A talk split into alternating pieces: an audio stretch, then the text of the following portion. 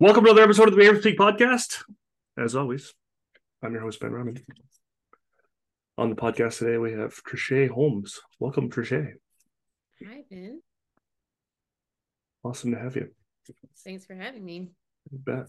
Before we get started, I just want to acknowledge that I'm producing this podcast on the lands of the Comox, Tla'amin, Homalco, and Klahoose First Nations, who were one borderless traveling group of folks that uh, didn't settle in any one part of the land because it was all one land. I'm grateful to be able to uh, produce this podcast on primarily the unceded lands of the Tla'amin people, but we've got little little patches of the other three First Nations scattered throughout the island. So I like everybody to be included. So today we're going to be talking about some cool stuff. Treichae is uh, a BCBA, like many of the folks I've had on the podcast, but like some folks I've had recently, she also has some other roles and kind of combines them all. So we're going to talk about that. And and I just love when folks are using their BCBA for for things beyond the usual and I think it inspires others to sort of incorporate their passions, um, um, you know, into their uh, behavior analytic practice. So I'm looking forward to digging into that. Uh, before we do, maybe Treichae, just tell us a little about a little, little, bit about yourself. Yeah, of course. Thanks again for having me. Um, so I've been in BCBA for a while uh, since. Well, now it feels like a while. I think I still feel so young all the time, like a noob. Um, since just since 2014, so not a while. Um, I'm a, I'm a 2014 or two, and it feels like a long time to me. Right. Um, and you know, just been in the field for about 14 years. Um, as a clinical supervisor, and then you know was whatever an RBT was before that, and mm. so I've kind of had that similar journey that a lot of people have had. You know, you start out as as a you know practitioner, you know, in the field and all the passion and fervor. And then, yeah, you get your license and credentialing, and then you start working for agencies, and then you start seeing that um it's it's not always exactly what you thought it was gonna be when you hmm. started with that passion and fervor and um, but I've had a lot of really rich experiences and I've learned a lot um, over the years and um, so I'm a BCBA, but before that, I'm, you know, a, a mom and a daughter and a sister and hmm. and a friend and all those other things. And I think what I've learned most in this time is how to balance wearing all of those hats simultaneously and hmm. um and so um I I currently have my own agency uh, called Affirmative Parenting Solutions that is a super tiny solo practice that's still figuring it out hmm. um, hmm. out here in Texas. And um, I'm also just still super small solo momming, trying to figure that out. Uh, I have two kiddos, one about to be nine and one about to be seven. One of them diagnosed with autism um, as well as me. Uh, mm. And so um, I've been able to use my life experiences and professional experiences to kind of guide my practice and my my passions for the field as they as they are currently, which is uh, for uh, prioritizing parent training and prioritizing compassionate care and really making sure that I hold to my values for um, person centered care, but not just the one person, hmm. um, which is the client, the but also including the persons that help the client get into here and be births into the world. And so um, that's kind of how we got here today with you, Ben. Just um, combining my passion for parenting, uh, motherhood, but parenthood altogether, not just uh, singling out mothers, and then this ABA practice that we do. And so I um, in 2021, I got certified as a doula and started working towards perinatal mental health certifications and still working on that. um, and just really start looking into supporting families in multiple ways. Right on. Where'd you go to school? I went to school at Texas Women's University in Denton, Texas. Mm, Denton, nice. Yes, and I actually went to school for exercise science or kinesiology. So okay. I had a really uh, mm, interesting path into this field. Started as a ambitious, you know, freshman going in to be a physical therapist because I worked in uh, adapted. I worked as a in a partner PE program in high school and loved it. Changed mm. my whole life.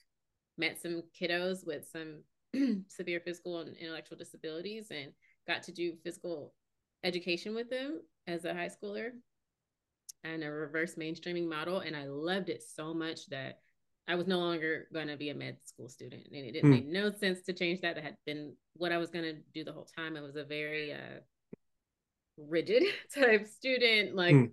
Top of the class type. I, this is my plan. I stick with it. And then, you know, that was probably the first example of me just kind of trusting the path that I was being led on at mm. any moment. And so I met some wonderful uh, students there, and then I switched my path, thinking I was going to be a physical therapist and work with that population, maybe in the schools or um, outpatient or in clinics. And so uh, that's what I went to TWU for. Hmm. And then day one, I started telling them more about what I love to do, and they walked me down to my advisor's office. And um, her name is Dr. Lisa Silliman French. I told her I was going to be on this podcast, so I just wanted to shout her out. Nice. She's now retired and just made such an impact. Hmm. Um, hmm. And did my um, bachelor's and master's in adaptive physical education, hmm. which at the time was every we were fighting to get adapted physical education recognized and, and utilized in the schools, and it's since grown tremendously. Um, so that's what I was getting my. I got my bachelor's and master's in that as uh, with the cognate and special education. I'm a certified uh, teacher for uh, physical education and special education here in Texas. Oh. And uh, certified in adaptive PE. So uh, I went to grad school again for a PhD program at the University of Utah under special physical physical education as well. And then I gave birth to my son, and, and I've been writing the dissertation ever since. Mm. Which means I have not finished a PhD program. Um, so um, that's been on hold and I'm a okay with that. I've just been writing the dissertation of life since and will maybe one day return to a doctoral program in some capacity. Yeah, no rush. Yeah.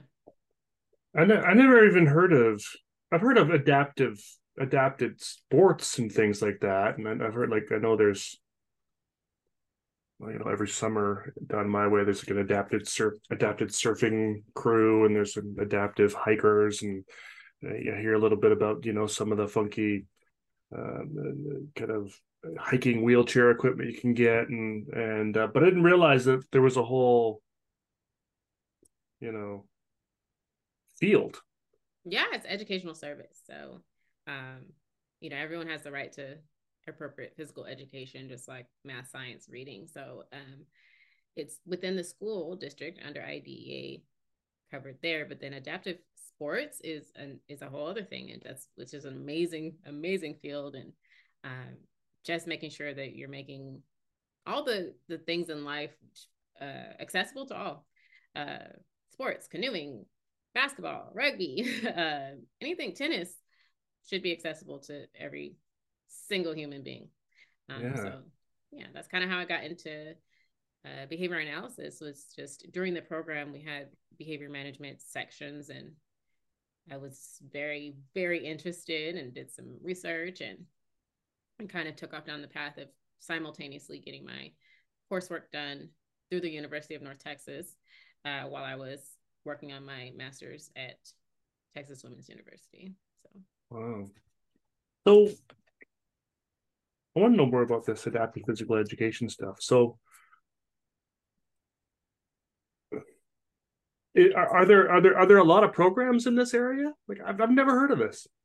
Yeah, there really are. Um, I know Ball State has one, Ohio State mm. University, Texas Women's University wow. um, puts out a lot of students. Uh, the University of Utah definitely has a program as well. Uh, there are there are states everywhere. Uh, let's see, University of Wisconsin. Wow. So there's just a lot of different programs. I think people should really look into it because um, it's a just it's under special education. Um, yeah. And you know, so BCBAs have probably worked with an adaptive physical education teacher at some point in their careers, um, mm-hmm. um, maybe as part of the IEP team. Um, so that's kind of where I got my background and that and my uh, my certification in special education and goal writing and things like that, but on the school district side. Um, and so it's definitely necessary. And I think um, my philosophy mm-hmm. is that physical activity is like food and water, right?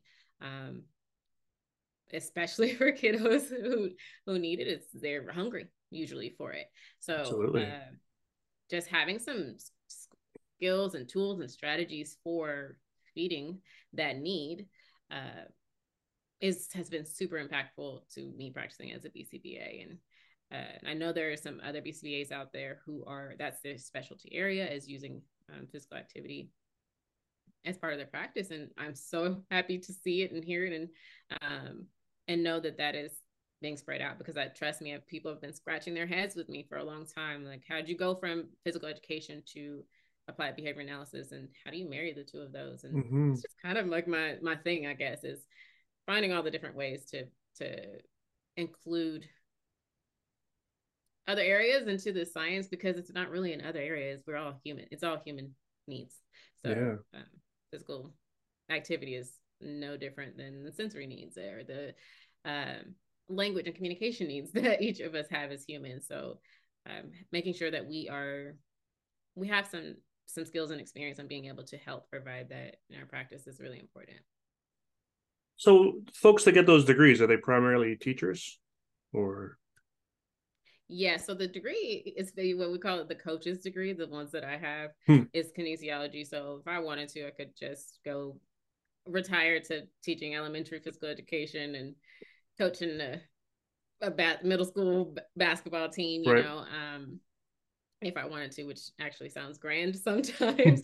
um, but uh, they're usually teachers in um, school districts, or you go into higher education um, and you know working as a professor, run programs for like adaptive sports programs mm. As well for the community. Special Olympics coaches are usually five degrees in this area. It's amazing. Mm-hmm. Neat. And yes, and the most amazing people you could ever meet and know ever. And I just I kind of miss sometimes going to the to the physical education conferences and I always laugh about how it's just a bunch of grown-ups playing around, walking around. It, it just used to be I don't I can hear the sh- like our swishy pants, like our track suits and swishy pants, just, pants. just awesome. swishing, swishing past each other and just laughing. And then, I mean, the conference meetings were one of my favorite ones is, was like us taking yoga balls and using them as drums, right? And it was there was a whole the whole session on that, and we'd have whole yoga sessions at a conference. So you're traveling, and no one's in a suit, you know, or you know, presenting a long PowerPoint. We're all moving, and so that's just some of the the funnest conferences to go through to ever. And if, if I could just I want to just marry them all, you know, just bring them all together. So you, you know, there's not, it, it doesn't feel, I'm not, not, not talking about on the ABA conferences, but it, yeah. it feels relaxed, uh, not stiff or meritocratic, you know, like not performative, just enjoy, learn, uh, have fun. I think you got to propose to Baba that they include a little adapted phys ed little portion that would actually be really great. And I think there, yeah, for a couple of, especially the BCBAs that are, yeah. have that as a special interest, I think that would be fantastic. Totally. You know, are, are there, are there, I've had a little experience, you know, working in high schools and working in gyms with kids and stuff. And I'm I've never been a phys ed guy myself. I hated gym when I was a kid, and I was I was always the guy in the corner trying to avoid the team sports. And oh, finally cross country. Yeah, where I can avoid people just by walking instead of running. You know that sort of thing. I was mm-hmm. it was it wasn't much of a phys ed, I probably could have used some of this stuff. And and what so when I'm working when I was working in, in you know with some of these kids in the gyms and whatever, you know, often the teachers would, you know, they try to be inclusive and you know, but it that tended to be either by putting these kids in sort of the you know the the equipment person role or the you know the ball the ball boy role or you know sort of these um you know which you know and for some kids that might be a blast for sure and and maybe a, a great way to do it but you know when you have a class with you know seven eight or nine kids that have special needs they can't all grab the ball or all be the equipment person. And so then they end up being it's basketball and the kid just sits in the corner and bounces a ball while everyone else plays or whatever. And you know, it was a struggle. And I, I, I tried to my best to sort of be creative and come up with things, but being not much of an athlete myself, I didn't really have a lot of ideas. Are there because I think I know there's folks listening that maybe are you know RBTs or whatever, and you know they probably work in school settings. Then you probably get stuck with this job of sort of supporting that kid in in the phys ed class uh, when there isn't maybe an adaptive program available. Are there are there like cool resources or whatever available for sort of paraprofessionals and whatnot if they want to kind of try and you know maybe make the basketball game a little more inclusive or whatnot? Yes, there, uh, there's always you know some some resources out there. I know my sister told me recently her kids keep telling her search it up, mommy. Right? So if we search it up, uh, you're gonna find if you just search up adaptive PE resources or mm. NASP or um, now I have to to remember all the different acronyms. Um, so good out, there. Um, I can link some to you so that you can yeah perfect and, and then those and just uh, even for practitioners, uh, there's I have books uh, where there's behavior management and adaptive physical in physical education. Um, the Hester Henderson and Ron French, who I worked with, that's their research area, hmm. uh, is is behavior management and physical education because the gym setting or even outside on the track or on a big football field, whatever it is for that setting is extremely overwhelming for even individuals without any uh, diagnoses or who are struggling in any areas. For sure. So, and it's typically a double sized class. Um, mm. So hmm uh, I will link some to you so that you can share and then perfect. Yes, it's and even some hopefully some cheat sheets uh, so that practitioners, behavior and analytic practitioners can know, and then even how to work with adaptive physical educators. If you ask them, some so many are so willing to share.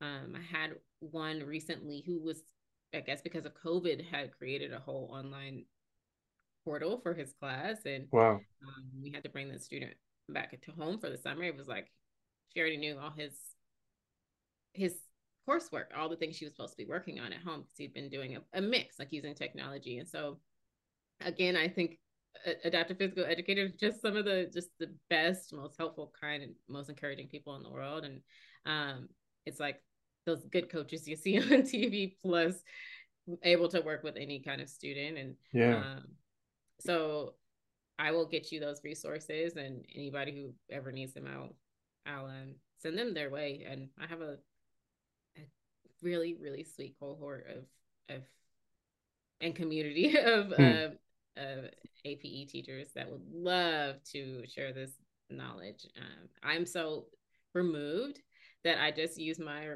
knowledge as much as I can um, with each individual client as I'm working in their schools and things like that. But yeah, we've got people this is their everyday life and so good managing equipment and just amazing people. Yes. Well, you have to connect me with some of those folks. Maybe I could bring them on and have a more detailed conversation about this. That's awesome. So you did your master's in this. Did was it a thesis program or what was was there a big project? What was what was that about?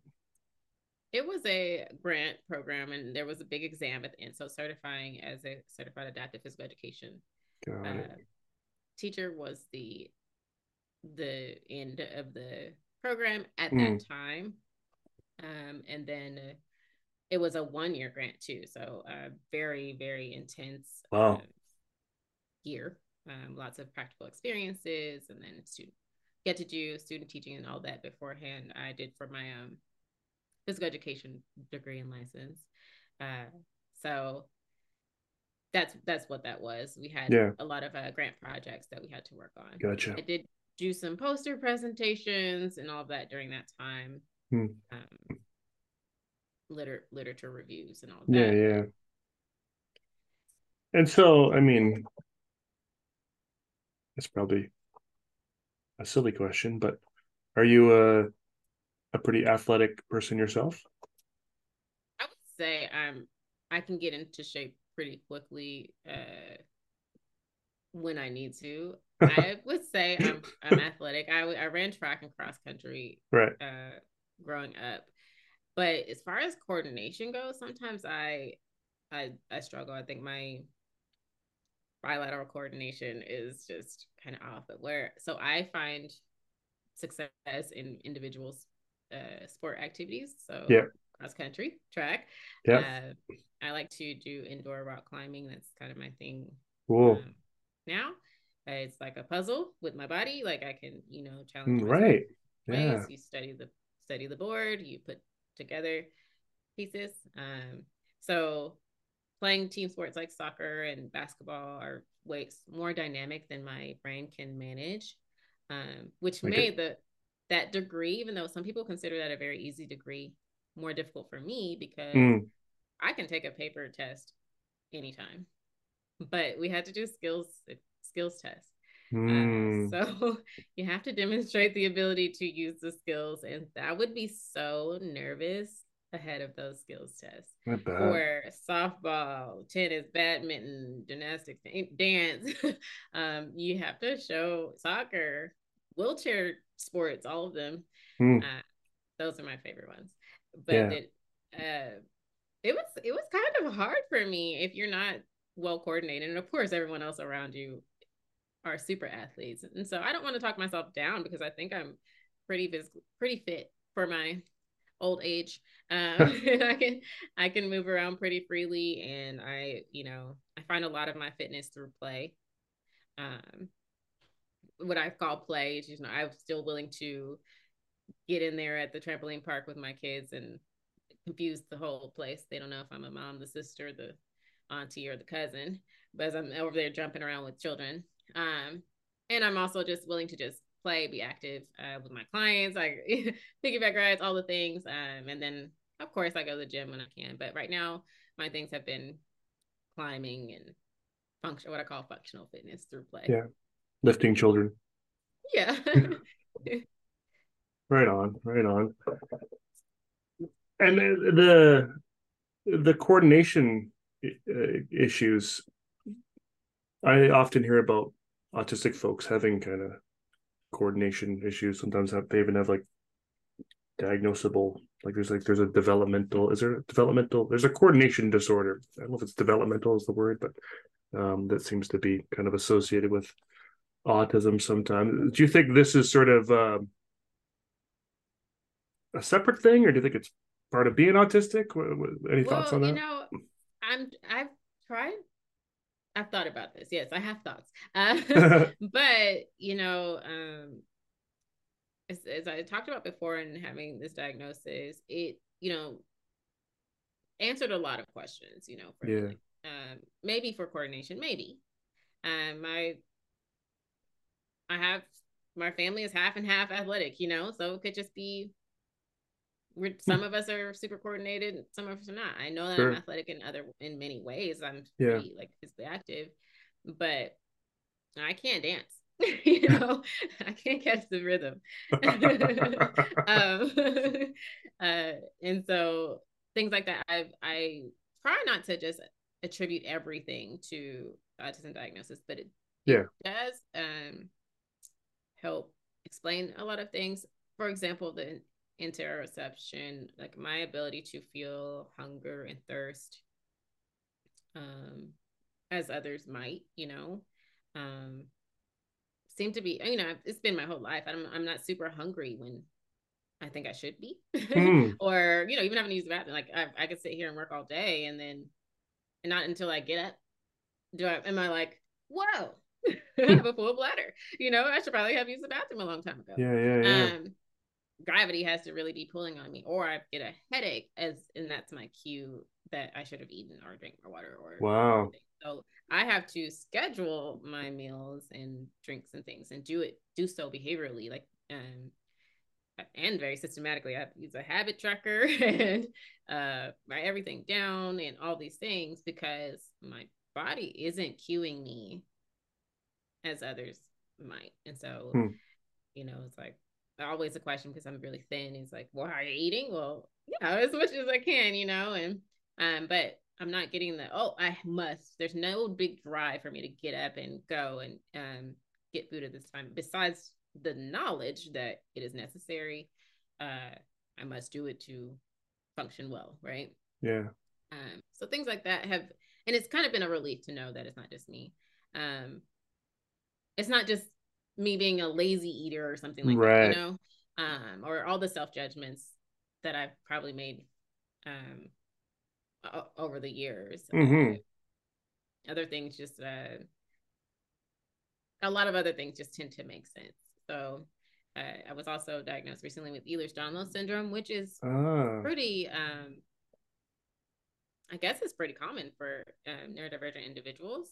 I've heard that. So it's just uh, so far, as far as I know, uh, without uh, extensive genetic testing, which is that it's just the hypermobile type, which just means that my um, connective tissue is not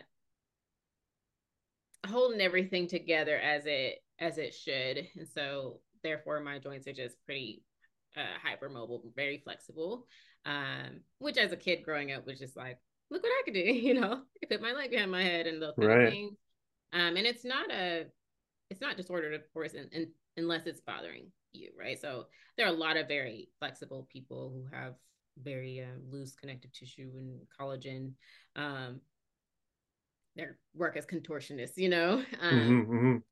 However, at this point, that physical activity you're talking about, I would do something that I've been doing for years, and I'm I feel like a 97 year old the next wow. day. So, which is what prompted the reaching out. Plus, um, and so there's so many things under Ehlers-Danlos that are pretty typical, um, which can that some of that coordination stuff can be included. But how flexible I've been, I've always been really good at yoga. Yeah. Um, and also uh i it comes with like a potentially uh, like a fainting disorder it's called POTS um yes i've heard of this yeah. position uh not too quickly but just um just a change of position can cause like a heart rate increase and then you know sometimes potentially fainting um so i just always just thought i was just this you know quirky little kid that you know can't stand up too fast or do burpees, you know, and uh, hmm.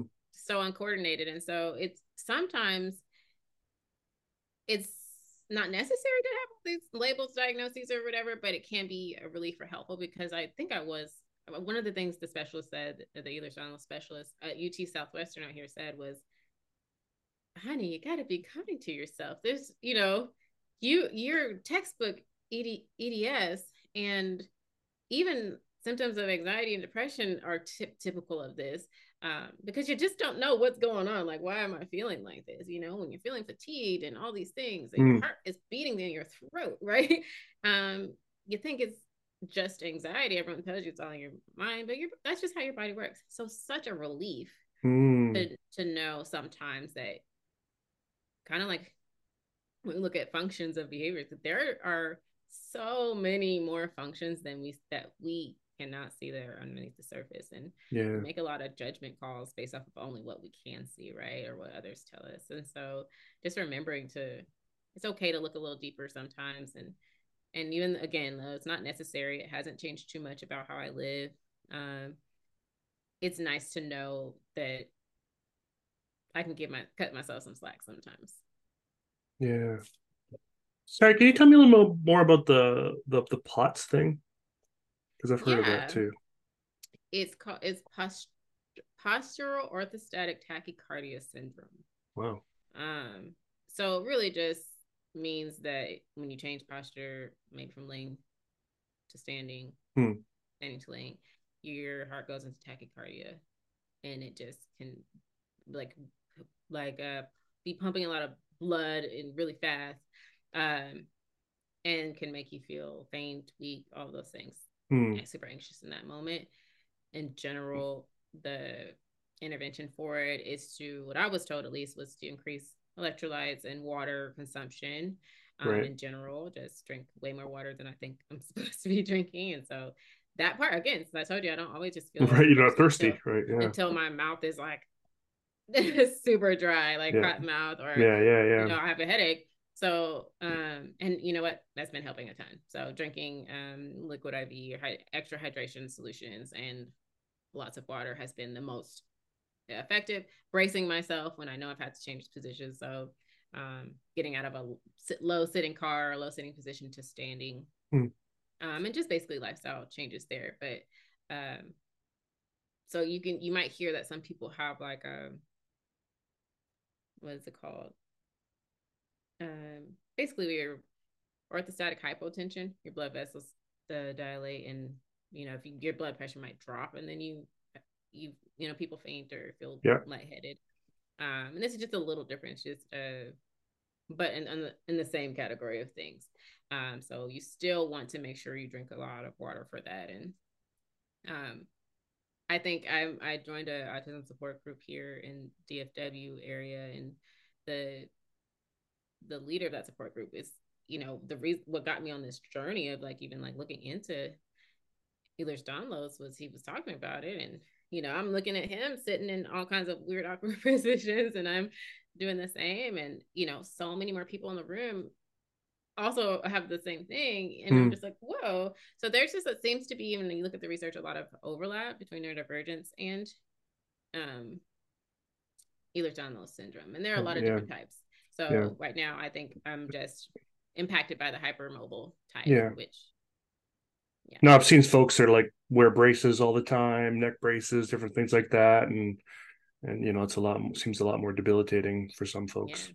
I I did not know much about this at all. Like this is very new for me and and so it actually surprised me because I work we work with neurodivergent individuals and so you know, whenever I'm missing some information, I'm always like, "Oh, I have to go down this this path and understand more about it because this is impacting the people that I work with, I'm sure, or you know, um, and yeah it's been impacting me and I didn't even know it. And I'm sitting here being so mean to myself about things Yeah. and it was unnecessary. it's something I think about a lot when when when when we're talking about reform in our in ABA and that sort of thing. And there's lots of different directions you can go with the reform conversation, but I've got a lot of them. But uh, one thing that I I do think about a lot is things like the coordination issues, the EDS, the POTS. There's some other ones that seem to be, you know, highly correlated with with autism diagnoses and yet certain i've certainly never had conversations about these topics in in any of my coursework in any of my continuing education uh you know and and and so when i'm thinking about folks that maybe maybe can't don't don't have you know you know, vocal behavior that can sort of tell me you know what's going on uh, you know, and therefore aren't able to go get an EDS diagnosis or a POTS diagnosis or a coordination disorder diagnosis and so on and so forth.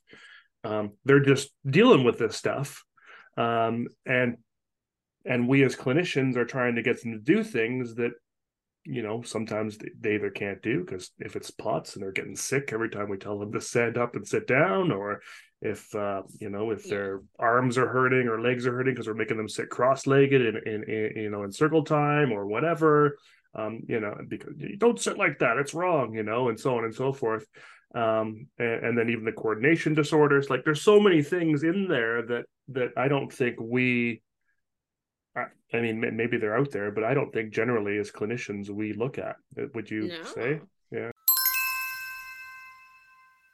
If you're planning on collecting continuing education credits for this episode, you'll need to enter the three secret words at www.cbiconsultants.com forward slash shop. The first secret word is post. I agree. And I think, you know, you see dyspraxia sometimes in, in a child's diagnostic evaluation. Yes. And then we just skip right past it, right? Like dyspraxia. And then we're like, put in a motor imitation program. Do this. do this. Cross your arms, touch right. your head, and rub your belly at the same time. And if you don't, I'm going to prompt you to do so and and withhold your reinforcement until you do think about how damaging that can be. This is something I'm struggling with. I'm telling you mm-hmm. that how I would stress so much about those skills tests. That's just what I was thinking. Yeah. Um, in school, I was always um, my ex husband teases still, but I, that I was always like, I'm never gonna graduate. That was always my, I'm not gonna get to graduate. Of course, mm. I did, and everything's fine. Mm. But that was a major source of anxiety. Was I'm gonna have to perform now. And mm. I think about that all the time when I'm when I feel like when we're uh, uh, collecting data, like watching these kids like a hawk on their performance, and you're, you know, and using their preferences as a as motivation to perform when some of these things physiologically might be a major struggle, a major hurdle for them to try to mm-hmm. overcome, and we're without considering that, I think we're we're not really providing that person centered like just think about this whole individual right and not to say they're broken and they'll never be able to develop some sort of coordination but we need to look at what's within their repertoire for their skill set like for me if i would have had to have a skills test every semester and just climbing and running and you know the things that i was really good at i'd have been just fine right could have saved a lot of anxiety migraines were crazy at that time. Just I was stressed just to have to perform, even though yeah, I was an excellent student, right? Ask me the steps and the cues and the biomechanics of any movement, I could tell you. Hmm. I could, you know, but you want me to show you? Um uh, give me a second, right? Yeah, yeah. Let me stress myself out. And so luckily I think I'm a, a under pressure, I work well under pressure type person. Uh unfortunately, unfortunately, I have to say, because sometimes I think there's some I like create the pressure for myself so that I can work well on accident. Um, and so that's kind of what got me through, right? Like I'm let me just get it together for this one moment and then break down afterwards or whatever so that I can get through this moment and the pressure is on and I'm gonna figure out how to perform right now. And that was, I think, long term damaging, right? mm-hmm. to set myself up in that in that way. it it kind of like added on and on and on to just like high intense masking, I guess, in the in like the in, in some form or fashion. Like, okay, it's time to go put the athlete mask on. I'm gonna have all the coordination that I mm-hmm. don't really have in, mm-hmm. this moment. And there was no way for me to practice for really, you know, you can study for a test, right? But if you read, you read, I mean, many, many people have read 10,000 hours, you know, I mean, have read The Outliers by Malcolm Gladwell hmm. um, that talk about like how many hours that you kind of need to become an expert in something. It's 10,000 hours, he says. Right. About, right.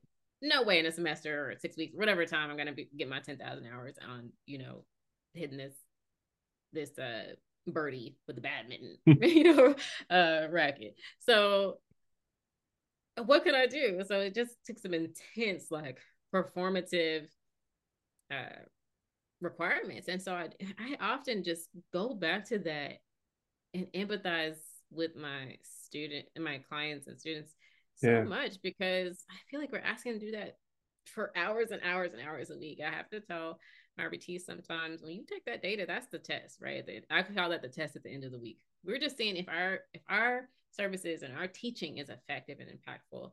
And mm-hmm. now we're taking data on if it was. Don't forget, don't use that as your teaching opportunity, is what I often have to say. We're because oftentimes we can wait to teach and wait wait to until we're correcting to teach mm. instead of teaching ahead, right? And can you imagine being tested every second and then you just get your 80 or your 60% uh, red mark on your on your exam and your professor's like, all right, I guess now it's time to teach you. Mm-hmm. And then that's now it's time to start teaching you the content after you made a mistake. Mm. Right. and and so I can't imagine. So when I'm this child is hiding under the table or running away or we, all these things we pathologized or called labeled elopement. He's eloping. He's falling to the floor. He's dropping. He's doing the thing. Mm. One, he could back to the pots. He could not be feeling well. Yes. Uh, uh, back to the uh, connective tissue collagen joint disorders, any things like that, dyspraxia even. He might need to stretch his arms and legs because he's been sitting and crisscross for way too long. Yeah. Um, and now he needs to move. He needs to stretch them out. It's might he might be achy or sore, but they or she and they might not have the language to tell us that. And even me, I'm in my 30s, mid 30s, and I don't know if I have the language to describe everything that I feel inside all the time. Mm-hmm. I'm still learning how to use the language and the vocabulary that I have to communicate what I feel. And it never actually it feels kind of bad to do so at this point, right? Like I don't want anyone to think I'm making it up. How do I describe it? How do I put these words together to to say in a way that they understand? Someone gives you a pain scale. I don't know how to use those things. Hmm. Nobody teaches you how to use a pain scale ever. They just yeah. you don't learn until the moment you're in pain. That's right. Like a 10 is like, okay, well, I wouldn't, you know, be talking to you if I wasn't an any. So it's not like someone, you know, when you're growing up in school says, here's some pain skills. One day you might need this at the doctor's office. We're going to st- simulate some, you know, random pain so you know how to answer these questions. Uh, so even with vocal communication, right, these things are difficult. Gotcha. Yeah. And so sure. we're we're working with with people in general who you know we have communication deficits and um for the DSM-5, right? You know, we have some things that we're working on uh some neurological differences that might impact how how we can express what's going on internally whether that's physiological uh, emotional mentally intellectually um so we're i mean i don't envy our roles in trying to tap into all of those different areas but i do think that we should um, definitely make sure that we are informed that there's more to a person you know it's that it's that observed behavior right it's this all, mm-hmm. this all i see so it must be all it is right and you could look at me all day and and assume that i don't struggle with anything at all you'd be completely wrong right yeah yeah yeah and so that's with your eyes but that's what we say. That's all we can do. And and then, then now it's only based off of what I tell you. Hmm. Yeah. So I learned just last week that I have a degenerative disc in my neck, and I. But aside, hmm. I traveled and got into a car accident in a, in a, as a passenger in an Uber, and that's a whole situation. Yeah, yeah. Getting checked out for that, and I'm like the whole time, you know. So I did not know, and so I've for as much as I've been trying to investigate on the migraines that I get and all that, without that X-ray, right? I would never have known that I have some uh vertebrae that are smashed on top of each other in mm-hmm. my neck. Um, how else would I know? When I dig, you know, if, if, others don't dig deeply, if I never said this area really is kind of hurting me, you know, um, you can only know off of what someone tells you. So that's that. Those are some of the the areas that I feel like just gotta as far as language goes, make sure that we are helping um, children, whether they have any kind of diagnosis or not, to communicate their internal physical states mm-hmm. um, as much as possible and see how well we can get that aligned with what they're actually feeling, not what we want them to, to feel, because it's super hard to teach. Yeah, because we often, I think most BCBAs out there have heard and used the phrase rule out medical right and uh you know and once we rule out medical it's like a it's like a free ticket to do whatever we want with the kid now because there's no medical problems here. Um, you know we can bend and twist them in any which way we want and so on and so forth. I remember I can't remember what the phrase he used but brian middleton he's a autistic bcba probably know who he is. He had a phrase that instead of rule out, it was it was it was more like something like something to the effect of just hit a better phrase. We can we can find it, but just sort of take that into consideration. Yeah, consider. You know? Yeah, consider it. Don't get rid of it, and and um and always be thinking of always have medical in your mind when you're doing these things. So it's not okay. We've ruled out that he's got a toothache or an ear inf- or eye ear infection, which are sort of the only causes of SIB, um, quote unquote. Um, and uh, and so it must be some other reason, and so it must be some you know behavioral reason, and let's move on, and we can you know extinct it out of them um, and uh, uh, or extinguish it out of them i guess maybe I, I, I use that word. Um, and um, but when you have things like you're saying that are you know constant and hard to articulate even for someone you know with you know who's you know highly educated and you know multiple degrees and so on and so forth.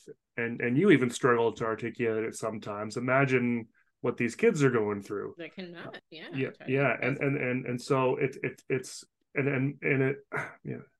I like i feel like you're you're and maybe you'll go, get back there someday. There's no pressure, but I feel like your adaptive sports piece, your personal experience of now having all of these sort of you know physical disorders related to that, that are often connected with autism. Um, you know, I, I think you could you could blow up the world with some some um, some uh, some educating for a lot of us folks because I think there's a lot of folks that need to know this stuff that don't and uh, and we don't pay attention to it. I will take that as a seed planted. And, okay. Yeah, yeah. um, it, it's not falling on deaf ears at, yeah. at all. Yes. Well, it's all still there. I mean, you don't have to get a PhD in it to do that work and and to incorporate it. And you're probably already incorporating it in some ways. A couple questions about just uh, I'm not, I'm not sure of your the timeline. So, did you switch over to ABA and kind of started working with autistic folks before your diagnosis and before you had kids or or did those things yes, kind of happen? It yeah. was all before. So um you know when i started working with just uh disabled kids in general and adults and everything this is the group of the the population of individuals with which I felt the most comfortable in my mm, life. Yeah. And it's as safe as possible to be my authentic self. Yeah. Um, and I feel just like I've always just been drawn without knowing why. And as far as being diagnosed, that it actually came as a surprise to me. My mm. son was diagnosed, and then you know the doctor I'd been working with and still do was just like, oh yeah, yeah, you know, I have this on your on your uh rap sheet essentially, you know, and you never considered that? I was like, what? you know, no.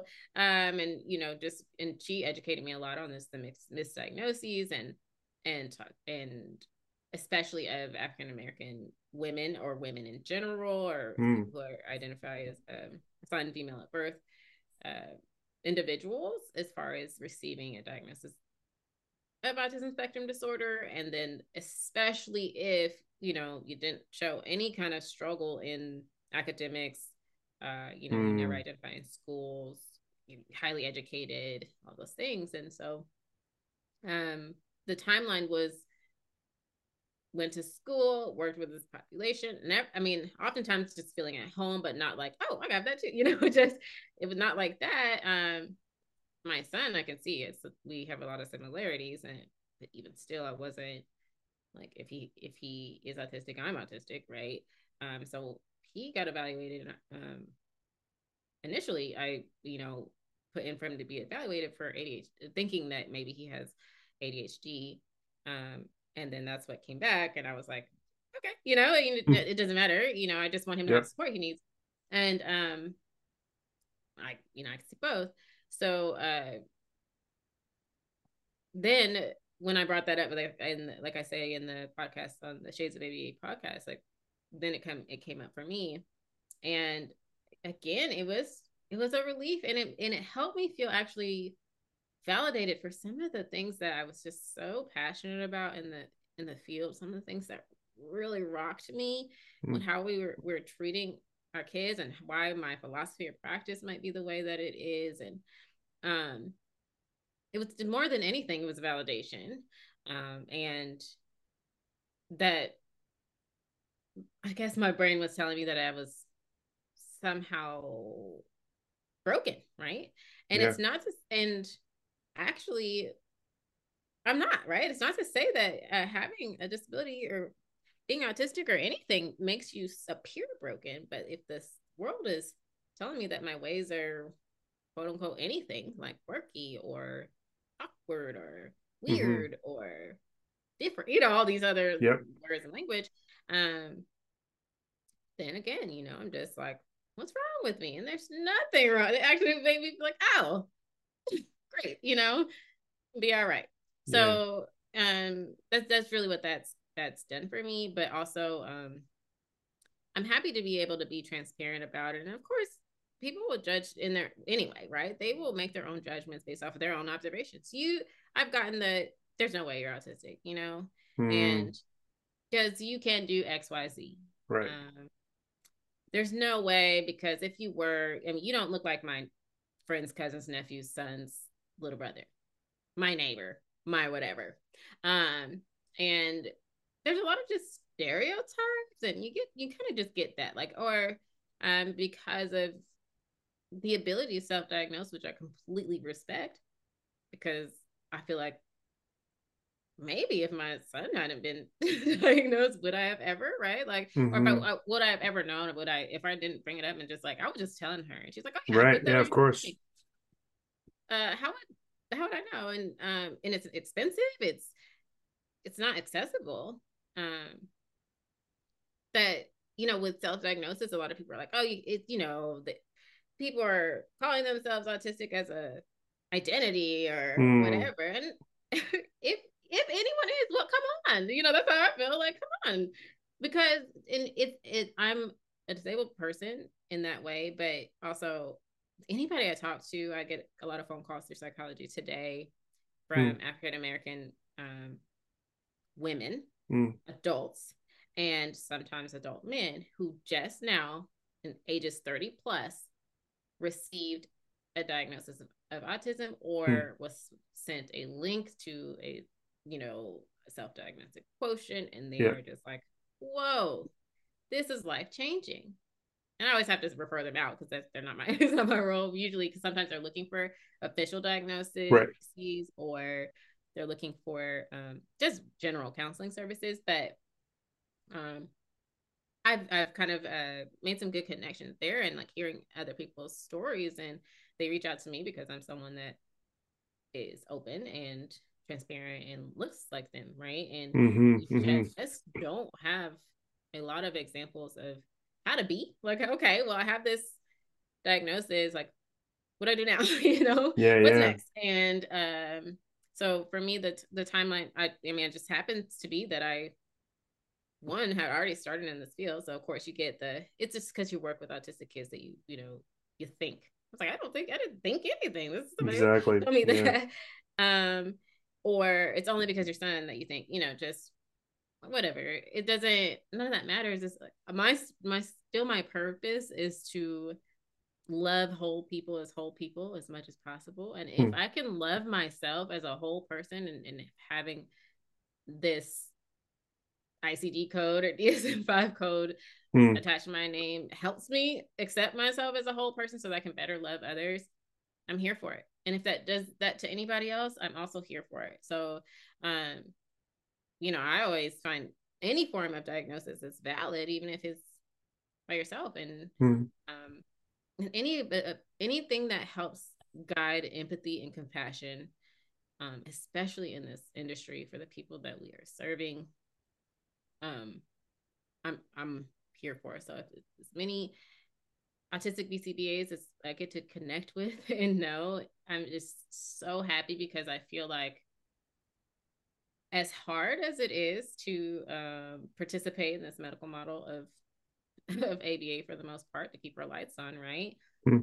That there is a lot of hope for impact um, through this love, compassion, and empathy that I know that I'm not alone in in having for these kiddos who you know in each and every single one you could you see a little bit of you know your own experience and, mm-hmm, and you mm-hmm. want to make sure you're covering all the bases considering not ruling out medical because I don't think we even actually really rule out all the time. Like, what is the rule out process? You saw dyspraxia. Mm-hmm. Did you look it up? yeah. you know that, that was motor coordination disorder? Did you did you research that? Did you find all the articles? Are we having time to do that? Mm-hmm. Right.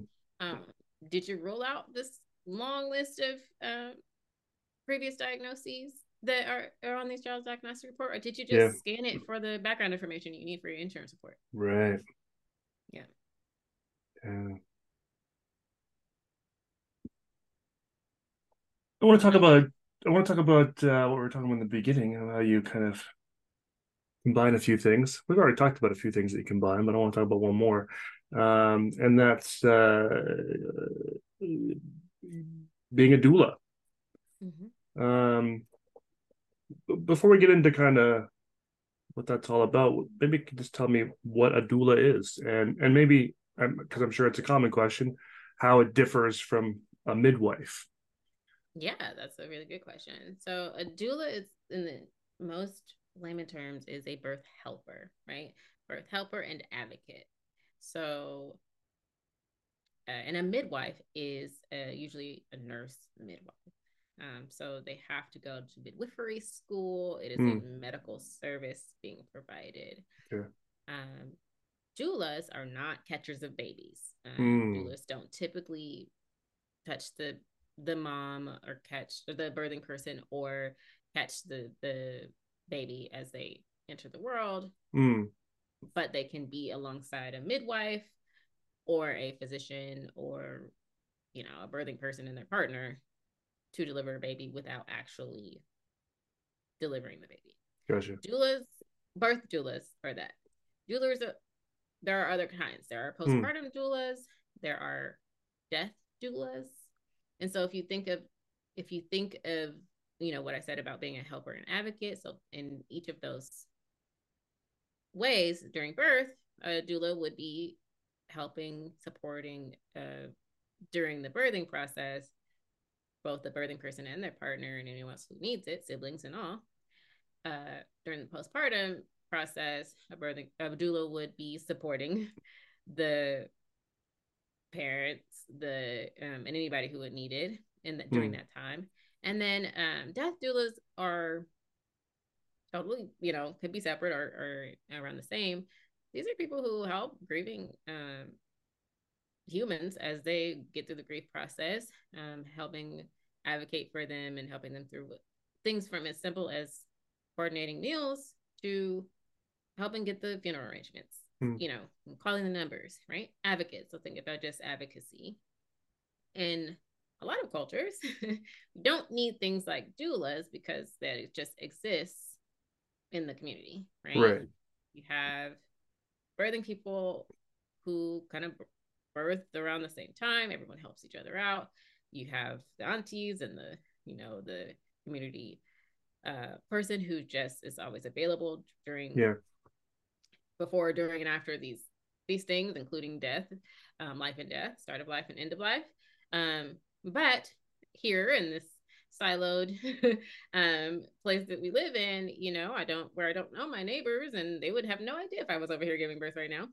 Mm. Um, we we kind of need roles like doulas, um, and it is uh, pretty underutilized uh, resource, and uh, but can be extremely helpful in reducing um, maternal maternal mortality. Uh, so, uh, midwives are medical service providers. Doulas are helpers and advocates. And uh, with the death doula, is that related to death of a baby or just death in general? Any, Any death. death. Oh, okay. It could be. It could be pet death. It could be um, you know, partner death, mm. parent death, child death, uh, you know, any of the above. So, um, again, underutilized, and actually, a lot of people just don't even know. Like they can mm-hmm. get some help in those times, and um, might be a good resource to maybe gift to someone going through any of those birth, postpartum, death, mm. right? Um, because all of those are very huge life changing moments Hmm. for the that every single person living on this earth um, has experienced either by being the birthed person, right, Yeah. or um, will experience because it's it's all um, inevitable, right? Life and death is inevitable. So Yeah. just supporting others through those moments is the work of a doula. So What do you, do you know anything about sort of the, the the history, like like where the idea of doulas came from, that sort of thing? Like, is that a? It doesn't, it doesn't sound like it's a a North American idea. uh yeah so like i said before that um they come from just other cultures and Mm, you have to excuse my lack of just the facts right now. I don't want to like misspeak on on the No, facts but um from my doula training and just kind of where i come from but um many cultures it's kind of taking from other cultures ideas Hmm. about having someone in the village or tribe or community that is Hmm. responsible for supporting and advocating in these ways and it's not having this here so um you know a lot of the history that i pay attention to is like the history of gynecology the history and, and the rates of the disparity in maternal mortality Mm, rates and what this looked like historically, particularly for women of color, and then more particularly for African American women of color. Hmm. Um, and so uh, doulas, uh, it started it have been used alongside, sometimes mostly alongside midwives, to help in the process of kind of arranging the environment and making sure everyone is well during a during a birth. Hmm. Um, so and when it's noticed that you know moms are dying in childbirth, right? Um, and no one knows why, and then we the added doulas, and I can't even tell you what year, um, starting to see a reduction in maternal mortality, right? Hmm. So something that a doula would do would be helping um, with birthing positions Hmm. and uh, drinking enough water, um, breathing. It's the you think about a old school Lamaze class and was and always on TV in the past. You know, you see Yeah, yeah.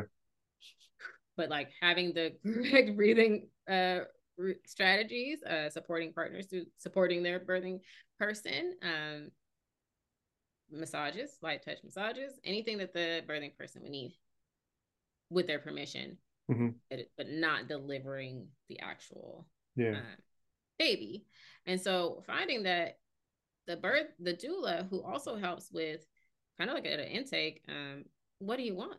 You know, helping someone start to learn to advocate for themselves. So I'm not speaking for the birthing person, but teaching the birthing person to speak for themselves. It's not too dissimilar to what we do in behavior analysis, right?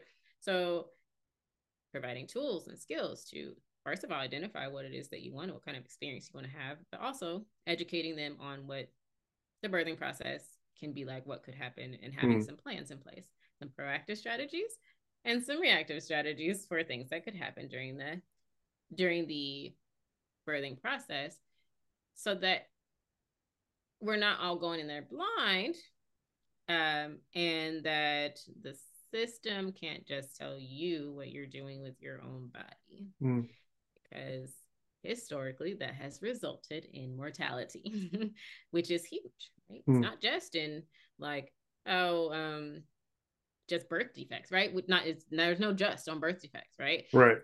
that's huge too but this is actual like people are dying so it is um it's pretty solid intervention to uh increasing uh life Mm. and uh survivability of the of the birthing person and even their children at, at some time at at many times so um it's prioritizing the rights of the person on the other side of the situation so not just let's get this baby out of here and that's the point of this it is let's make sure the person who's getting the baby who we're getting the baby out of is feeling fully supported and heard Mm. in this moment so um yeah i don't know if i answered your question No, you totally did. Why, why did you decide to become a doula?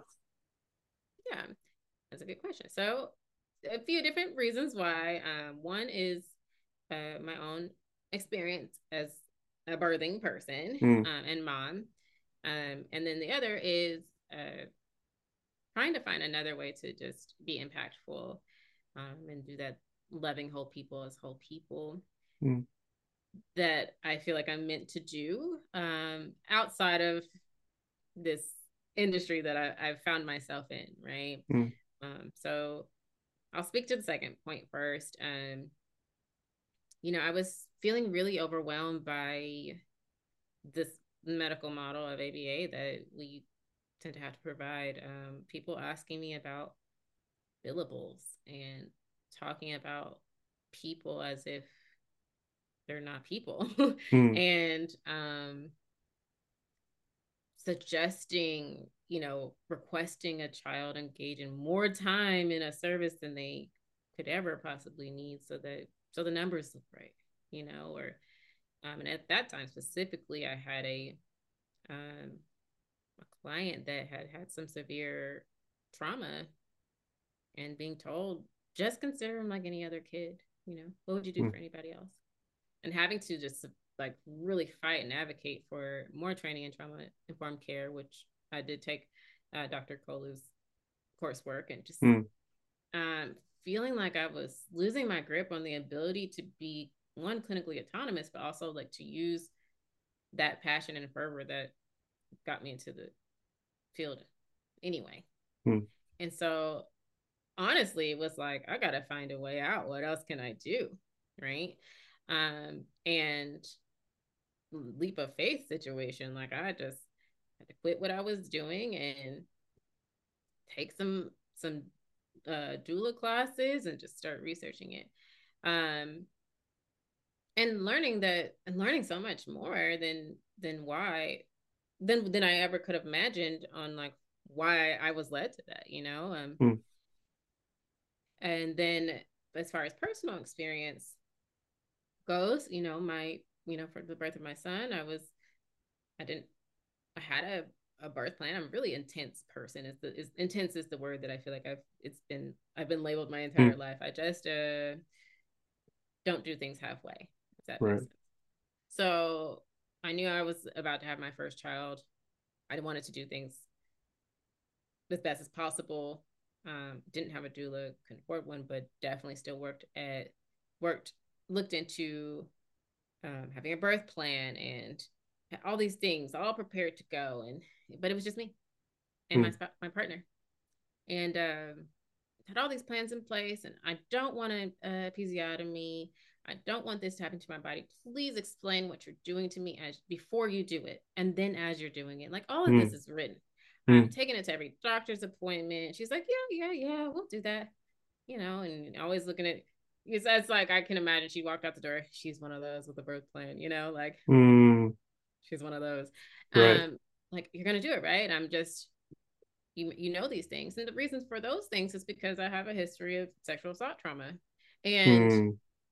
I did not want my birth, the birth of my son to ever like cross, you know, the, the, the trauma from that to ever cross mm. over. I needed to be a magical moment as much as I can, understanding that there's pain and all the things.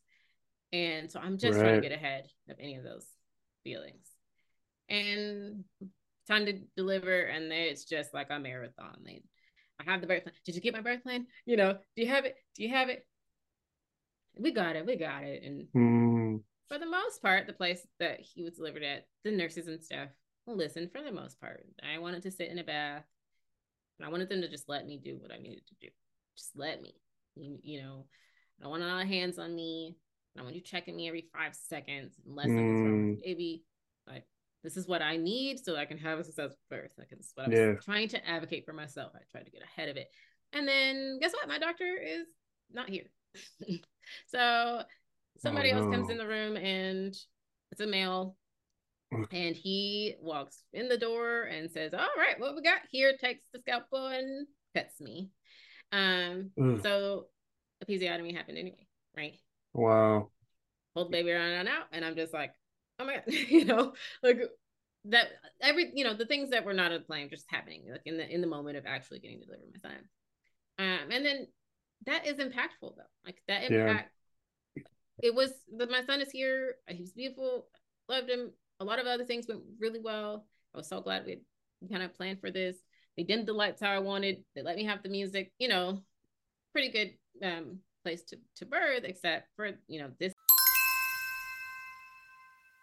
The second secret word is adaptive. Really important piece that had been like overly harassing my doctor about was ignored.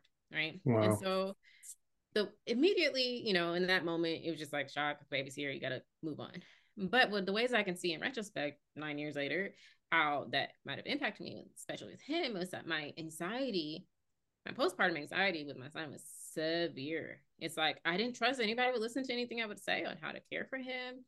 Hmm. Um, I didn't, you know, I wanted to just keep him safe all the time. I feel I had this thing in my mind. People don't listen. That's that was just repeating in my mind. Nobody listens. People don't listen. So that was my son. My daughter, uh, the birth was also a marathon. Um, I the second child syndrome. I let go of some of these other extra requirements, but I still had a birth plan. Mm-hmm. And I still had things that were important to me. Still tried to hand that to my doctor. Nobody read the thing. Mm. Um, and um, at the time of the birth, she came really fast in one push, actually. Hmm. Um, and then was whisked off because there was something going on with her eyes at the time. So I didn't even get to hold her or see her or do the things that I wanted to do.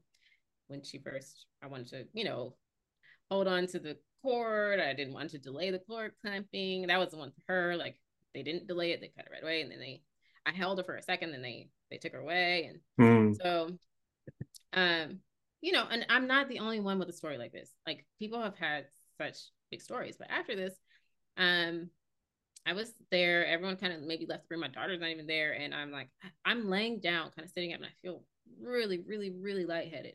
Hmm.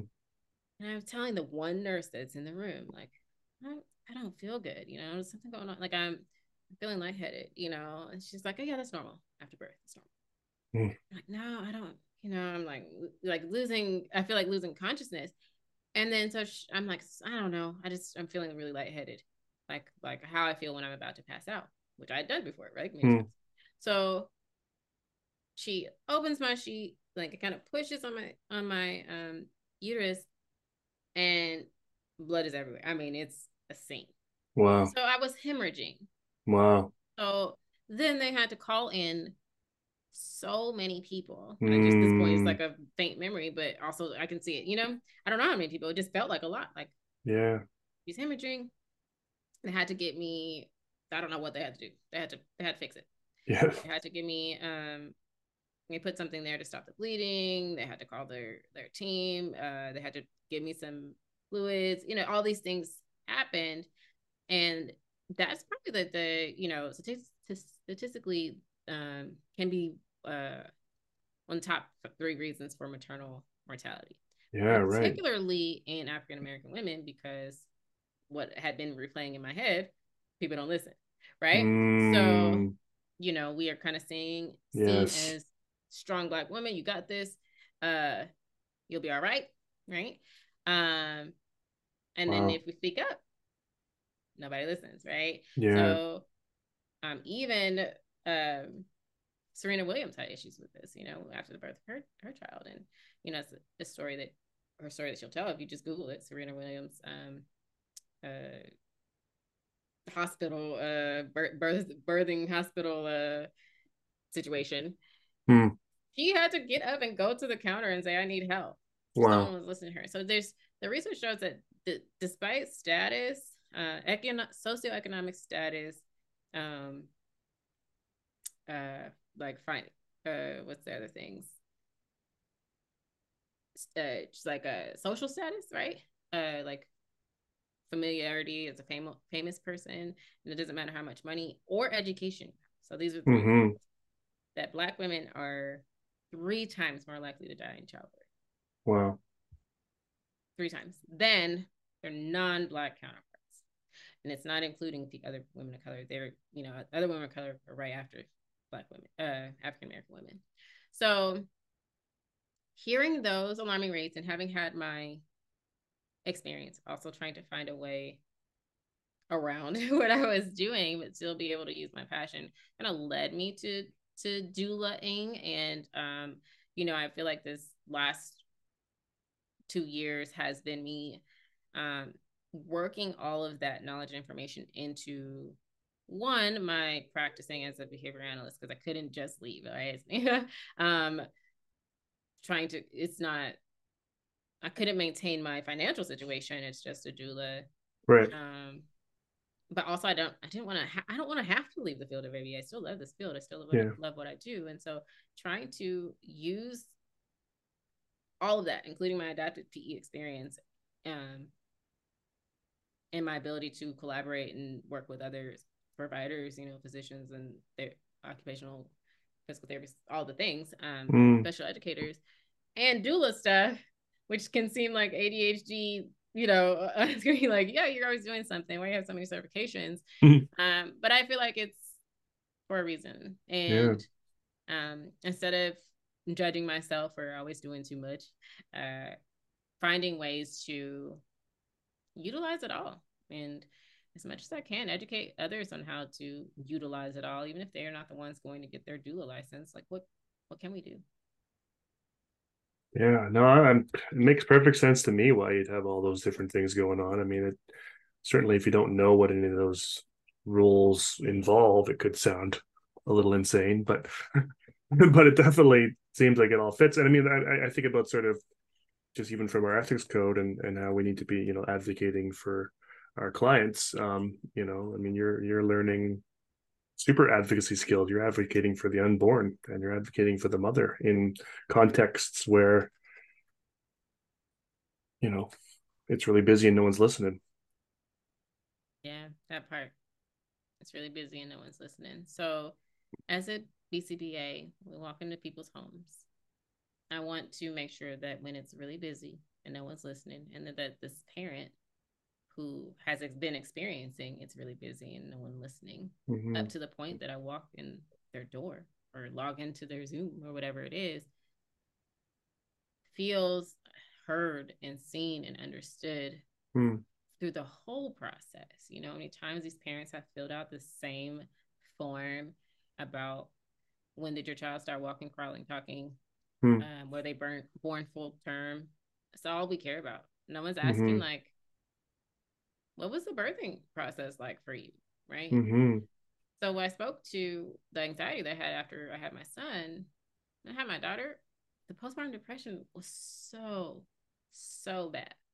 And so, um, yeah, I, you know, I spoke about that on the Tough as a Mother episode of the Shades of ABA podcast Yeah. as well. Um, that I almost didn't make it to be able to to be a mom to my kids or serve these clients, right? Yeah, And it, right. that situation definitely impacts my parenting today. So if anyone wants Mhm. to ever say, why do you do this as a parent? Why do you allow this? Why do you treat your kids like this? Why do you put this much effort into whatever? There's a reason, right? Mhm. There's a reason why this mom responds immediately every time her child falls to the floor. Hmm. So instead of me judging her as like super reactive or all the other things Mm. that we can say, Yeah. she's not listening to my parent training and she doesn't know she thinks we're just trying to kind of fix her kid whatever the things we we tend to judge parents about during our parent training um how about we ask sometimes like Yeah. um what's it like when you have your child around your friends what do you what kind of feelings come up for you right sometimes you get Hmm. like i'm really embarrassed my child is not doing what my other friends are doing and that's important to me because blank. Do we ask those questions or are we concerned with how many weeks gestation they were were they preemie? So we can rule out Yeah. medical conditions. Rule out. yeah. So Hmm. and if we want this parent training to be effective and last for the long term um i think these parents need to feel like we understand them. Why are you the way you are? Why does your household run the way that, that it runs and Mhm. it's not a gimmick or a trick or a grooming right um it is i mean genuinely tell me more right Hmm. did people listen to you have people been listening to you up to now Hmm. am i going to be one of those people that listens to you right now because i feel like they're telling us all the time sometimes not with their words just like our kiddos can't do but in their Yeah. actions and so really it's just advocating for people to listen to everyone. And so, hmm. just like the mother, or the birthing person, the father, the adopted parent, the anybody, hmm. the foster parent, um, is existing as a in a parental role for the child that we are serving. They were also a child once, right? And we yeah. are not, you know, understanding our scope of competence is super important. I'm not a counselor, right? Uh, but I definitely need to know how to work through listening to my parents and referring them to other services when they need and offering them a safe space to discuss what's going on with them without offering suggestions if it's not behavioral analytic in nature but sometimes we're the only one. They're already pressured to coordinate these therapy hours attend our parent trainings. Um and so if they say like man last night was rough maybe for me what i'm learning is not going right into how many times did he or she mm. engage in x behavior? Right. And maybe asking a few more open-ended questions like what's going on? How did you sleep last night? Mm. right? Because an unsle- underslept parent is not going to be able to access the complex jargon and interventions that we may use as practitioners um, just like I don't function well when I, I don't sleep or eat or drink well. Um, I they might be operating on the bare minimum. So let's get that taken mm. care of. So um, I don't care about putting in goals for self care for my parents and trying to figure out sleep for everybody right away because I am asking them to climb a mountain when I tell them to implement and I ask them to implement some intervention that I can of course do because I slept well last night. Hmm. RBT can do because they're not here 24 hours a day yeah. with this child. Um, they're not skipping meals so you know so that they can uh mm-hmm. They can just uh I don't know take a shower for five seconds so they skip dinner whatever it is. So but now I'm like, why why is this parent doing this thing? I'm so mad. Um and if they say to me, man, birth was tough, nobody's, I had so many parents say, nobody's ever asked me. I bet. Was ever asked me like about me, what this has been like for me. Hmm. Because now I can see why you're hovering over your child, right? Following them every second. Maybe they were whisked off or in the NICU for a while maybe they you know you and your, your, child both almost lost their lives during the birthing process nobody people hmm. keep leaving that part out of out of the out of the report right yeah um maybe you've been in a fight with your in-laws for the whole extent of your child's life hmm. about how to parent them and so that's why you do what you do because in your culture this is what you're supposed to do and if, if you don't do it you're going to lose your whole family right you know mm. all your support system I, all of that is important before i come in the door trying to tell you how to run your household just based off the science mm.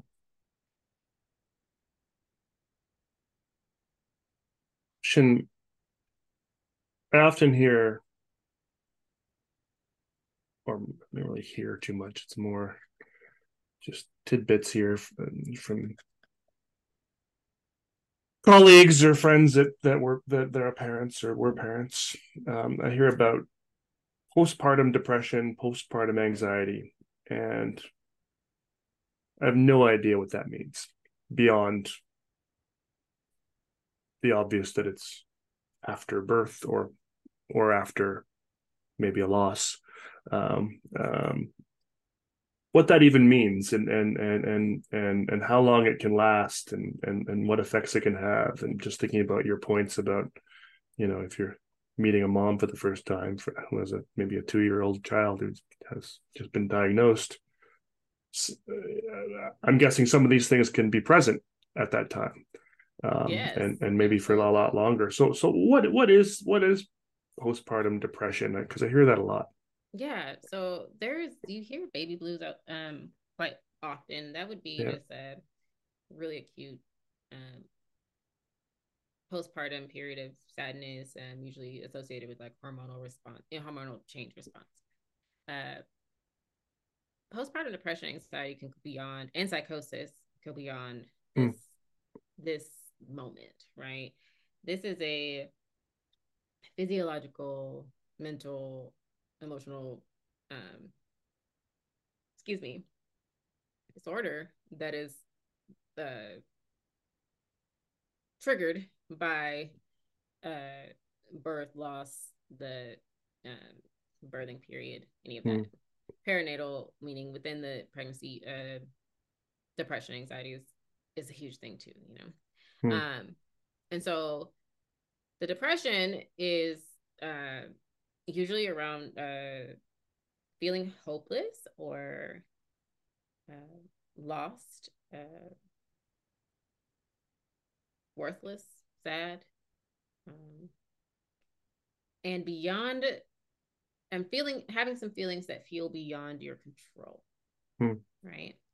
It is extremely common hmm. and um, under recognized and you mm. see all these people in the world walking around you're like wow how many you know uh, how do we all exist here and how do we all make it through mm-hmm. knowing that this exists right uh it is it can be treated with antidepressants therapy all those mm. things just like depression it can tend to be exacerbated by one hormonal shifts but two the fact that you're now responsible for single or multiple children um, mm their well-being in life at the mm. same time as experiencing this intense uh, depressed state mm.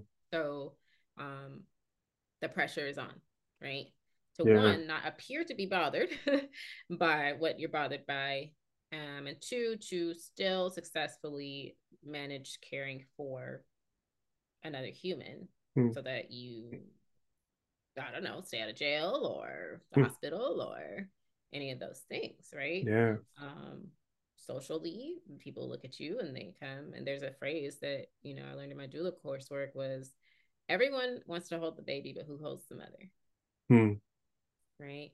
So, you could have been a person who had a lot of got a lot of attention for whatever reason or another, and then the baby comes and you're invisible, right? Hmm. Uh, this baby exists ahead of you, and often as a mother, that you have to put your needs obviously aside, starting mm. from conception, um, as the baby takes over your body, uh, to care for this other organism. Mm. So, uh, and the consequences for not are dire, right? Like you could lose them, uh, you could be in the jailhouse, uh, all the hmm. things. So you better do it. And so there, that's the depression part. Anxiety, it's just like you think about the anxiety that we feel, and you know that a lot of people feel on, on a daily basis. It's an intense um, state of worry, uh, irritability uh, for both depression and anxiety piece. Um, uh, kind of maybe uh, increase heart rate, all the physiological things that come along with anxiety. Mm. Um, also, again, intensified by hormonal shifts and this pressure to mm. now maintain the life of another human being. Um, and this is not even just to say if you have you know, singles or multiples, twins, triplets, you could already have children. Um, even if it's just a spouse, you know, you're still responsible for them and you're responsible for yourself, your spouse, and this child. And so mm-hmm. the postpartum depression, anxiety is not um it's not just for the birthing person. The partners can also experience this too. And that's often a com- like watching your partner deliver and also just the major life shift of now being responsible for this other person um, even for birthing partners that, that can have major hormonal shifts, um, just being as a partner. Um, so I have a book here. It's called The Postpartum Husband, um, and it's just about the postpartum depression in um, fathers, which mm. is super common, but also under discussed. Uh, mm. And um, so it's really just after this time how one is managing with and coping with uh, managing and coping with the lifestyle, uh, hormonal, emotional, mental shifts that mm. occur with this setting event, right?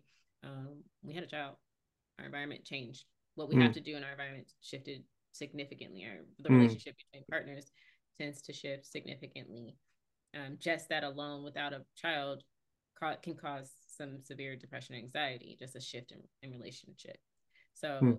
um, it having a the, a birth can be beautiful and magical and wonderful and and amazing, but it also opens up a lot of opportunity for trauma, um, re- relational changes, mood shifts, a lot of Hmm. those. So, postpartum depression, anxiety, and psychosis, um, Hmm. which is when um, all of these things get to such a state that uh, the person reaches the level of psychosis, which you hear about in the worst ways, right? Um, sometimes, Mm. but it's it's not that it's not survivable and always ends in that way. But you know, you have um, mothers who don't aren't here, right? You you left your your body and your mind. Are you being told things that hearing things, um, seeing things, uh, Mm. believing things that aren't true, uh, all as a result of this one event, and it is just not well understood. So as far as the um, the onset and then how long it could last, it's always assumed like okay, the first year is going to be hard, all will be well, but it can last three years, six years Mm. the impact of postpartum depression and anxiety, especially if it's going unsupported. If we have a um, partner who doesn't know how to support during that time, Hmm. uh, family support might be minimal. If someone is single parenting, they're all alone, isolated. I have little support, or people support in the worst ways. Get over it. You you know, uh, you're fine, or you'll be good. You're strong. You know, using those Hmm. things.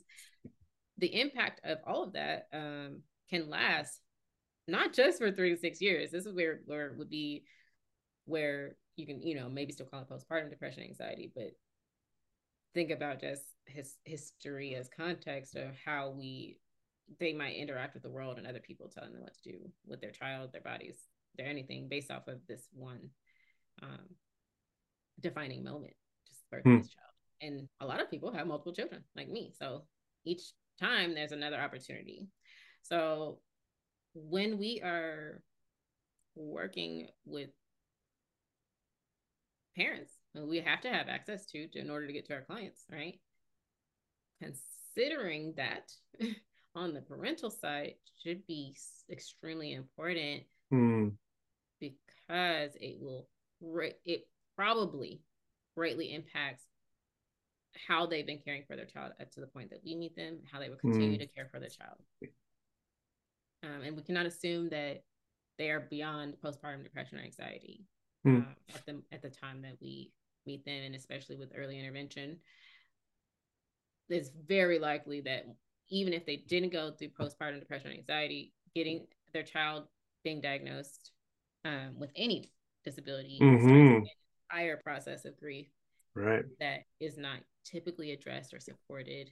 Um, so I think at minimum, you know, if we have a list of resources like for that grief process, support groups, um, that would be great because you get a lot of panicked parents Yeah. intake, right? Yeah.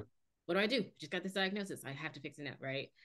Because that child, I have to ask parents often. Remember that when you found out you were pregnant, if you wanted to, you know, if it was an expected pregnancy or even if it wasn't, and or you know, these feelings of joy and euphoria that you might have felt and rub your belly, you're breathing to the baby. You know, I have people ex- describe the pregnancy. How was it? Were you excited? Were you not? You know, which was? You know, I'm not assuming one or the other. Hmm. And if remember that moment and who that child was to you then, right? They didn't know they weren't um, exposed to these environmental variables that they're about to be exposed to once they get out of here. They know. I always have to tell parents, saying this child knows you at your core.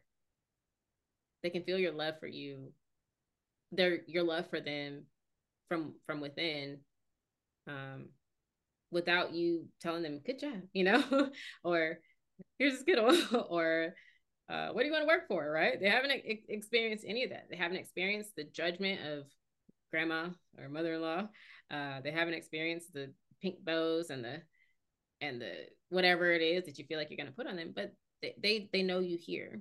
Hmm. You remember that feeling of like this person is inside of me, growing inside of me, like and how excited you might be, and then you start finding out things from the doctor. They might be small for gestational age, and or this or that. There might be some issues. We have genetic testing now. Hmm. Um, at each of those moments, that is a whole other opportunity for grief and processing trauma. So Hmm. I have this idea. My son's going to come into this world and play sports and buy me a house, you know, later and, you know, say thanks to my mama on TV Mhm. at this press conference and, you know, or I'm going to watch them on draft day and all these things Yeah. and have all these expectations and wishes and hopes and dreams. And then just before they meet us, the behavior analysts, they find out officially that there's a barrier. Uh, that not that it's impossible. I don't think doctors out there, you know, crushing dreams, but that there, there is potentially a barrier to these hopes and dreams that I have for this baby. They find that out at the, you know, if they get their uh, genetic testing back, right? Or with their anatomy scan that they get at 20 Hmm. months, right? All those are opportunities for grief, right? Or extra joy. Your child's gonna be really tall. Some people celebrate that, you know? Hmm. Uh and but right usually for working with children two to three years old, they just found out that this child who, when they were around their cousins, didn't look the same, and so why they asked the doctor about it, officially has some kind of barrier, and this child is not talking how I thought they were supposed to talk, or this child is not doing Hmm. the things that I expected them to do, and I was hoping and wishing and dreaming for them, and they're in my belly. Um, and so that's a whole grief process, and we are Yeah. at the beginning of that most of the time um, when we're working with littles. And so either you're going to get a mom who's super gung ho, let, let me do all the things. Okay, I got to, I got to do this. Guess this is what I'm doing now, right? Um, or one that's just so depleted, right? Just not, this is unexpected. It's an Mhm. unexpected event usually. I don't think that, you know, we just, unless you know we we all know our, our complete genetic profile like go into having children knowing exactly what they're going to be like you know even still you don't know like personality and temperament wise. So we're you know we, i think we are um we have a huge responsibility at the moment that we need a lot of these parents to just make sure that we are acknowledging at least validating and hearing where they are what was that like for you to hear that there is potentially a barrier to see words on a paper see Hmm. a chart that says this is where my child should be but this is where they are instead Right. Hmm. but now i'm going to come in and tell you everything you know what to do that you're doing wrong Hmm. you just fix that and i'll be well Yeah. Definitely can see how having that knowledge can really help in your early times. Does does now kind of going back to the doula piece, does uh, does having a doula you know lessen the risk for some of this stuff or Yeah, actually it does. Um, so that not being heard, um, and not having the birth that you thought you were gonna have. Again, nothing's ever gonna be perfect, but um, feeling supported and heard that just alone at any age, stage, ability level, um, is so impactful that having a doula and during your birth and postpartum process reduces the likelihood of postpartum depression and anxiety significantly or at least shortens its duration. Hmm. So um it doesn't mean that it won't happen. It just means that yeah that's not one more thing, right? you were supported. Um and so there's a lot of doula services out there where it's just pro bono or by grant or um, trying to get Medicaid kind of to cover some of these things. Um, but some people can't afford a doula. I think, um, even though it's super necessary. Hmm. Uh, so finding those agencies um, that have uh, people who um, like a you have a sorry I'm losing my words, but you have some um sorry I have this particular um clinic here.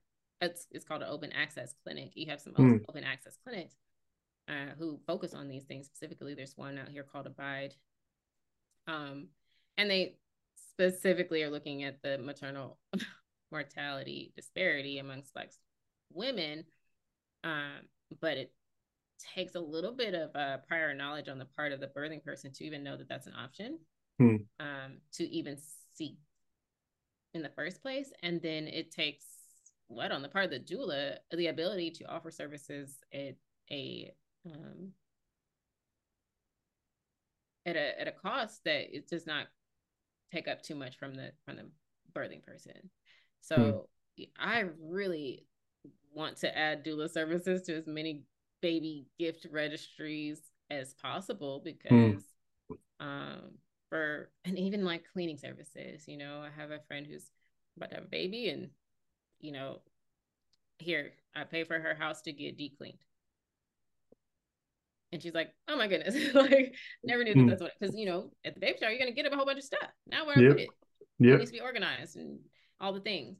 So very practical ways to gift those services um, mm. through baby showers and um, you know th- otherwise what you would do instead of the mamaRoo you know people contributing to some of those things so that you can get back to work at six weeks if that's something that you wanted to do um, without feeling like you have to put your life on hold for a baby and, and all that because you had support mm. uh, you were able to get your executive functioning back in order after it get, got scrambled up um, after having a baby and all the things because you had the support so um, now you can buy that mamaRoo or whatever it was so mm. um so yeah i think it, it could greatly reduce and not it could it greatly reduces the chances of both of these uh, adv- uh increases skills for advocacy for when you do recognize that you have it. I think a lot of people don't even know what's mm. going on. Um and then how to speak up better you go back to your doctor and say hey doc i'm not feeling well. Something's going on. I'm way too irritable. I cannot get myself up out of this out of the bed. Um the third secret word is doula I am feeling like I'm not going to make it. And every morning I just wake up thinking like, oh, it's another day. So being able to, to, to speak up for just yourself um, and having support. So most doulas, doulas provide um, pre-birth services. Basically, we talk to the birthing person during the, the pregnancy about what they want, what they're comfortable with, start teaching them some things about birth day. Mm. Um, and then there's a period where your doula would be on call to help you uh you know for whenever like a two week period it's around time call they would be the ones to help guide but not you don't have to listen to anything they say at any moment hmm. um how long you labor at home versus go in and all the things um, and then they would be there to support you through the birthing process by helping a birthing person through positioning through um, remembering what they wanted to do in the birth plan, continuously advocating and asking and checking in instead of just doing, um, making sure that the a lot of hospitals might not like doulas because now they can't just do whatever, right? Mm. Um, sometimes they don't always allow them in. You have to ask, but if mm. hopefully they do, uh, supporting the partner. If they're not resting, they you know they're not taking care of themselves. Mm. Making sure they're fed, have water, so they can get through the marathon.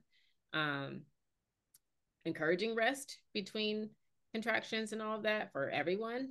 Uh, and then in the postpartum period, doing postpartum checks is usually part of like a doula package. And hmm. then my my twin sister is also a doula. Hmm. So um that's her passion area is the more the birthing side. Mine hmm. is for the postpartum side because that's where my experience was. And she had hmm. different experiences to me that, you know, I'm sure she'd be glad to share, but more in the birthing process, even though I had my own, but um, and mine are more in like my experiences postpartum, how they impact me today. So, um, in the postpartum process, that could look like night nannying, right? Mm. Uh, it could look like uh, making sure to have coordinated like meals, uh, cleaning services, uh, teaching the parents to uh, providing resources for going to a therapist after you had a child mm-hmm. and making time for that. Mm. Um, staying connected as a as a couple and in relationship, even though you just had a child. Um, helping with managing and organizing the environment so that you can fold this child into your routine and schedule. Um, so it doesn't feel so doesn't have to feel so helter skelter hmm. when the baby comes in. So um, that's kind of where my area of passion lies. I'm very much an in-home. Let me get in here and help you arrange the the schedule, even though I still struggle with that in my own life. But like, uh, I wish I had a doula at every stage and moment in time because sometimes you get you lose your skills. You can't talk in moments of stress and crisis, and doulas can kind of help draw that out. Yeah. Any plans to, or are you working at all with your sister? Oh yeah. So um, we we we make a good team. Um, hmm. So she is my um my my partner through life, right? Hmm. Hmm. My womb. We call each other our womb buddies, right? So, yeah, yeah. Um, so we experienced we've experienced life, birth, life, and death together in our own um, side by side as twins. So um, yeah, it's really important that that we work together um, and use our different experience. She's she's a deaf education teacher. Oh, cool. Um, has been doing it for a really long time. Nice. And I'm a BCBA, so we tend to we just have our skills. We get to use our yeah our skills in really creative ways. Super awesome. one last thing, I just uh, you mentioned you're working. You've got your you became a doula in 2021, and then you're working on this. What was it? Perinatal mental health. What's that? Perinatal mental health um, certification is just understanding like being certified to baby basically uh, understand what um, medications a pregnant person can take or how to support them. It's I can't really use it, right? Because I'm not like a midwife or anything. It mm. is for educational purposes and just to add like gotcha. to list. But um, so like a a midwife would use this to be able to help prescribe some things, or a doctor would, or even a therapist, like mental health therapists, get these certifications so they could um be aware of the drug interactions, mm, gotcha. Um, all the different things that are going on. And so even just in learning, and I took the training course and I have to take an exam and all those, you learn there's so much more to each human person that we just do not consider. Oh my goodness, mm. there's so many variables. mm. Mm. So many variables. And you're like, wow, all that. And so um yeah, it's it can be overwhelming um yeah. knowledge. Yeah. That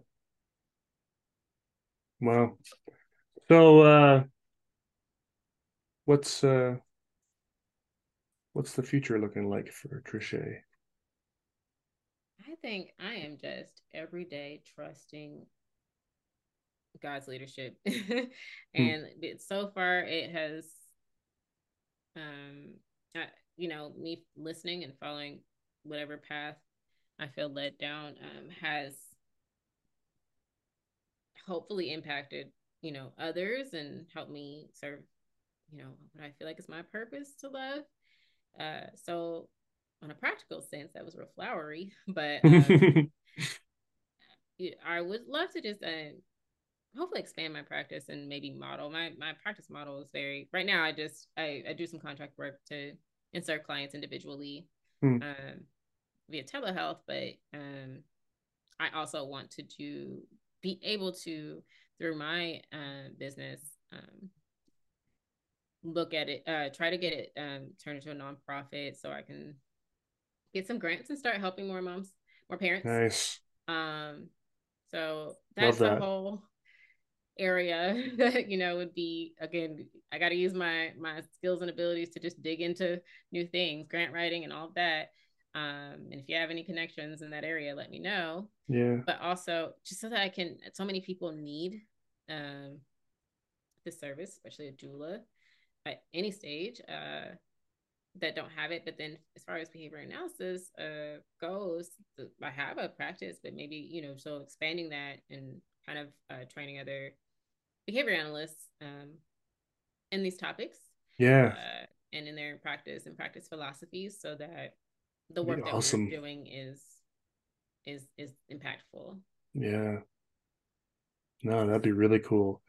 And I like the nonprofit idea because you talked about sort of you know, especially like supporting black moms. And imagine you said doulas can be expensive. And so, you know, access to doulas may be even less for, you know, African American moms versus others, right? And so if yeah. you can provide those services without them having to to pay for them, that'd be huge.